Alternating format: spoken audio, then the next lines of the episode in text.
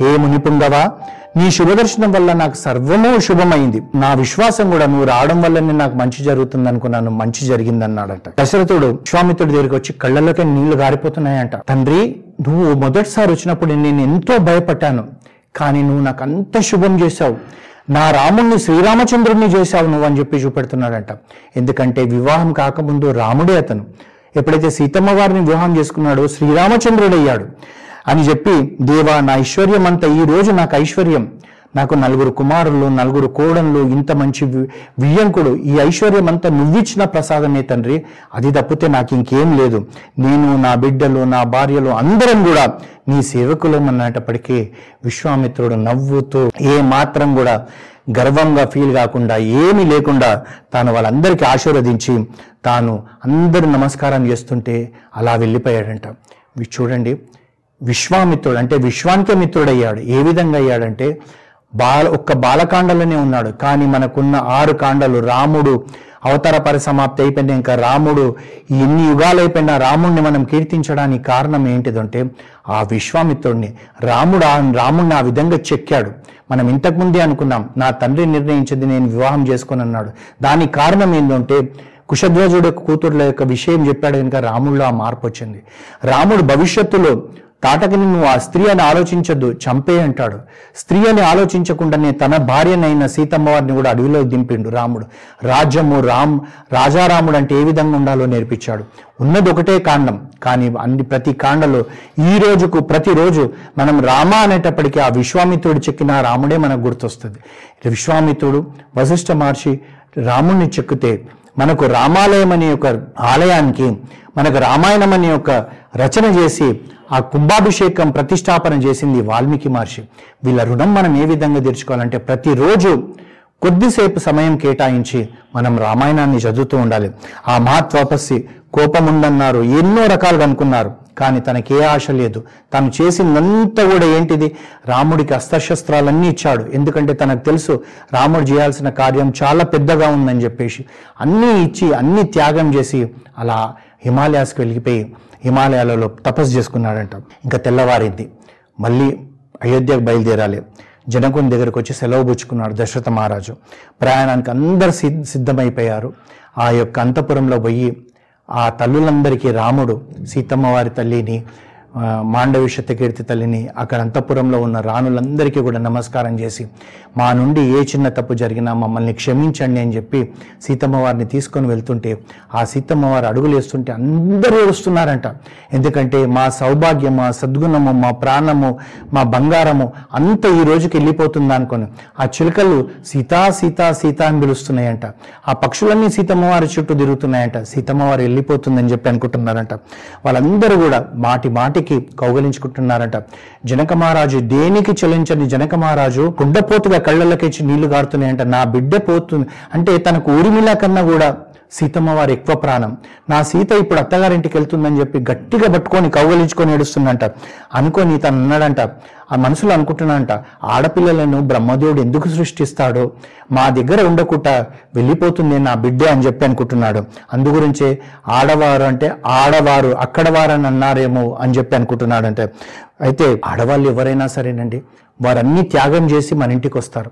ఒక్క నిమిషం మనం ఆలోచిస్తే తెలుస్తుంది మగవాళ్ళం మనము ఏదైనా కొత్త స్థలానికి పోతే మనకు అలవాటు లేని స్థలంలో నిద్ర పోవాలంటే నిద్ర రాలేదండి. కొత్త స్థ- కొత్త స్థలం కదండి. అందుగురించి నిద్ర రాలేదని చెప్పుకునే మాటలు మనం వింటాం. కానీ ఒక్క నిమిషం ఆలోచించండి. పెళ్ళైన రోజు రాత్రికి ఆడపిల్ల పెళ్ళి కూతురుగా అత్తవారింటికి వచ్చినప్పుడు అందరికీ పెద్ద పెద్ద బంగ్లాలు ఉంటాయంటే అందరికీ ఉండవు కొందరికి ఉంటాయి. కొందరు రెండు రూమ్లలో సంసారం చేసుకునే వాళ్ళు ఉంటారు కొందరు చిన్న ఇంట్లో సంసారం చేసుకునే వాళ్ళు ఉంటారు ఆ యొక్క ఒంటింటి గడప మీద తలబెట్టుకుని ఆ అమ్మాయి ప్రశాంతంగా నిద్రపోతుంది పెళ్ళి కూతురు. కారణం ఏంటంటే ఇది నా ఇల్లన్న భావనతోటి. అదే మగ పెళ్ళి కొడుకు పెళ్ళి కొడుకు అత్తగారింటికి పోతే కూడా కొత్త స్థలం కాదండి నాకు నిద్ర పట్టలేదనేది మనం చాలా వింటాం. మరి పెళ్ళి కూతురు తెల్లవారిన తర్వాత అంటుందా? ఆ అత్తగారితో అత్తగారితోటో ఆడపిల్లలతోటి కొత్త స్థలం కాదండి నాకు నిద్ర పట్టలేదని. తన మనసుకు తెలుస్తుంది తను ఇది నా ఇల్లు అన్న భావన ఉంటుంది. అందు గురించి ఆ స్త్రీమూర్తికి మనం ఏమి ఇచ్చి గౌరవించినా తక్కువే అని చెప్పి మనకు ఈ రామాయణం నేర్పిస్తుంది. ఆ సీతమ్మ వారు ఆ విధంగా ఉంటే వాళ్ళంతా ముందుకు వెళ్తున్నారంట. ఎంతో దూరం పోయినా కానీ జనక మహారాజు వెనుక నడుస్తూ పరిగెత్తుకుంటూ వస్తున్నాడంట. దశరథ మహారాజు దిగి జనక మహారాజుతో అంటున్నాడంట మహారాజా మీరు చాలా దూరం వచ్చారు. ఇప్పటికీ మీరు విరమించుకొని వెళ్ళండి. అంటే కళ్ళల్లోకించి నీళ్ళు గారిపోతున్నాయంట. మహారాజా తను అంటున్నాడు నా వంటి అదముని మీరు గౌరవించి ఎంతగా ఆదరించారు.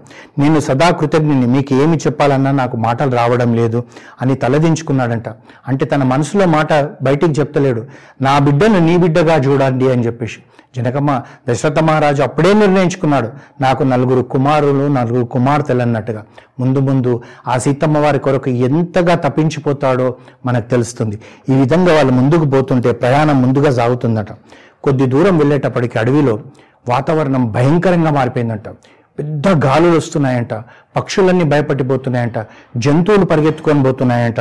అయితే ఈ విధంగా వస్తున్నది ఎవరు అని చెప్పేటప్పుడు ఒక కాలాగ్ని ఏ విధంగా ఉంటుందో ఆ కాలాగ్ని ఒక మానవ రూపంలో వస్తున్నాడంట. అతను ఎవరంటే శత్రువుల పాలిట యముడైన పరశురాముడు ఎదురొచ్చి నిలిచాడంట. అతన్ని చూసేటప్పటికీ ఈలోగా అడవిలో కాలాగ్ని స్వరూపంగా క్షత్రుల పాలిట యముడైన పరశురాముడు ఎదురొచ్చి నిలిచాడంట. భుజాన ధనస్సు గొడ్డలి ధరించి మెరుపులాంటి బాణాన్ని చేతబెట్టుకొని ఉన్నాడంట. పరశురాముని చూసేటప్పటికి అందరూ భయపడ్డారంట. ఎందుకంటే భూమి మీద ఉన్న క్షత్రియులందరినీ చంపేశాడు. ఎందుకంటే రాముడు కూడా క్షత్రియుడు.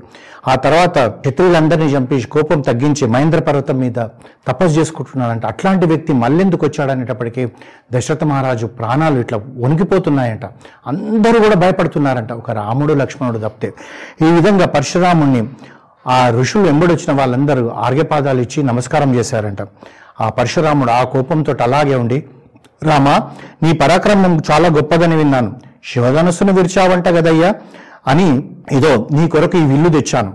ఈ విల్లు శుభమైనది. దీన్ని ఎక్కుపెట్టు. నీ వీర్యం ప్రకటించు. ఆ తర్వాత ద్వంద్వ యుద్ధం చేద్దాం మనం అన్నాడంట అనేటప్పటికి భయపట్టిపోయి దశరథ మహారాజు అంటున్నాడంట అయ్యా నువ్వు కీర్తిమంతుడు బ్రాహ్మణుడు క్షత్రియుల పైన కోపం మాని శాంతంగా ఉన్నావు. నువ్వు గొప్ప ప్రజ్ఞావంతుడు నా కుమారులు నూతన వరువు వరువులు ఇప్పుడే వివాహమైంది. వారి మీద నువ్వు ఎందుకు వచ్చావు అనేటప్పటికీ మా మొహంని మా అందరికీ రాముడంటే ప్రాణం. వారిని వదిలేసి నువ్వు వెళ్ళిపో అన్నారంట.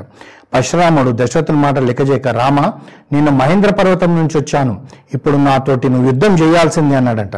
ఇదిగో ఈ విల్లుని ఎక్కుపెట్టు అని చెప్పి చూపెట్టాడంట.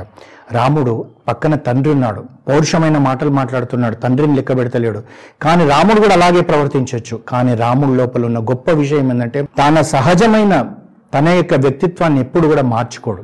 తాను ప్రశాంతంగా భార్గవ నువ్వు ఆచరించిన కార్యాలను విని ఉన్నాను. పిత్రవాక్య పరిపాలకుడు అని ఉన్నాను. నువ్వు తండ్రి కొరకు తల్లిని చంపిన వాడివి అంత గొప్పవాడివి. కానీ ఒకటి మర్చిపోతున్నావు నేను క్షత్రియును నువ్వు ఇన్ని పౌరుషమైన మాటలు అంటుంటే నేను ఊరికే ఉండలేను కదా. ఏది నీ బాణం ఇవ్వని చెప్పి తీసుకున్నాడంట. ఎక్కువ పెట్టి ఇప్పుడు చెప్పు నువ్వు ఎక్కడ వేయాలి బాణం? అనేటప్పటికి తనకు అర్థమైపోయింది. శ్రీరాముడు ఎవరని అని చెప్పేసి. తాను తలదించుకొని రామ విల్లు ఎక్కుపెట్టడం వల్ల నా గర్వం అటుమాయమైంది. నిన్న పరాభూతుడయ్యాడు. నువ్వెవరో నాకు తెలిసిపోయింది. నేను వెళ్ళిపోతున్నానని వెళ్ళిపోయాడంట. ఆ తర్వాత వీళ్ళందరూ కలిసి అయోధ్యకు చేరిపోయారంట. అయోధ్యకు చేరిపోయేటప్పటికీ ఇంకా అయోధ్యలో పెద్ద పండుగ వాతావరణం అంట ప్రతి ఇంట్లో కూడా మా ఇంటి పిల్లవాడికే వివాహమైంది మా ఇంట్లో అమ్మాయికే వివాహమైంది అని అంటే అలంకరించుకొని ఆటలాడుతూ పాటలు పాడుతూ అంతగా ఉన్నారంట. ఏ విధంగా ఉన్నారంటే అంత సంతోషంగా ఉన్నారంట. తల్లులందరూ ఎదురొచ్చారంట. ఆ కోడలు నన్ను దగ్గర తీసుకున్నారంట. వాళ్ళు సంబరపడిపోతున్నారు. మా ఇంట్లో ఆడపిల్ల లేకుండా ఈ రోజు మాకు నలుగురు ఆడపిల్లలు వచ్చిండ్రని చెప్పి కౌసల్య సుమిత్ర కైకేయ మహారాణులందరూ సంతోషపడుతున్నారంట. ఈ విధంగా ఉంటున్న వాళ్ళందరినీ చూస్తుంటే దశరథ మహారాజు వాళ్ళని చూస్తుంటే తనకు కనిపించేదంట ఈ నలుగురు పిల్లలు పుట్టక ముందు నా రెండు కళ్ళతోటి నేను ఈ ప్రపంచాన్ని చూశాను. ఈ నలుగురు పిల్లలు పుట్టిన తర్వాత ఎనిమిది కళ్ళతోటి నేను ప్రపంచాన్ని చూస్తున్నా. నాకు ఇప్పుడు పదహారు కళ్ళు. ఈ ప్రపంచాన్ని నేను ఇంకా బాగా చూస్తాను అనుకున్నాడంట ఆ విధంగా అనుకుంటున్న ఆ సమయంలో యథాజిత్ అని చెప్పి భరతుడు మేనమామ వచ్చిండంట. వచ్చేటప్పటికి దశరథ మహారాజు భరతుడిని పిలిచి నాయన మీ మేనమామ కొన్ని రోజుల కొరకు నిన్ను మీ అమ్మమ్మల ఇంటికి తీసుకెళ్ళాలనుకుంటుండు. వెళ్ళు నాయన అని పంపించాడంట. ఇంకా ఇక్కడ సీత రాముల ప్రేమ ఏ విధంగా ఉందంటే బ్రహ్మదేవుడు ఆశ్చర్యపోతుండంట. సీతమ్మ వారికి రాముడి మీద ఎక్కువ ప్రేమ ఉందా రాముడికి సీతమ్మ వారి మీద ఎక్కువ ప్రేమ ఉందా నిర్ణయించుకోలేకపోతున్నాడట అయితే వాళ్ళని చూస్తుంటే బ్రహ్మదేవుడు కూడా అనిపిస్తుందట. లక్ష్మీనారాయణులాగా ఉన్నారే వీళ్ళు అనిపిస్తుందంట. అంత ప్రేమతోటు ఆ విధంగా వాళ్ళు ఎంతో సంతోషంగా అయోధ్యలో వాళ్ళు సంతోషంతో అందరు ప్రజలతోటి రాముడు సీతమ్మ వారు అనేటప్పటికీ తెలియని తన్వయత్వంతో అందరూ పులకరించిపోతున్నారట. ఈ విధంగా ఇక్కడికి బాలకాండ పరిసమాప్తవుతుంది ఇంకా మనకు ముందు వచ్చేది అయోధ్యకాండ. అయోధ్యకాండ అంటే చాలా గొప్ప కాండ. ధర్మానికి ధర్మానికి సంఘర్షణ జరిగే కాండ. మనకి ఎక్కడైనా చూస్తాం చెడుకు మంచికి జరుగుతుంది. మంచికి మంచికే సంఘర్షణ జరిగేది ఒక అయోధ్యకాండలను చూస్తాం. అయోధ్యకాండ ఎలా ఉంటుంది ఏ విధంగా ఉంటుంది మనకి ఎలా దారి చూపుతుందో మనం ముందు ముందు తెలుసుకుందాం. జై శ్రీరామ్.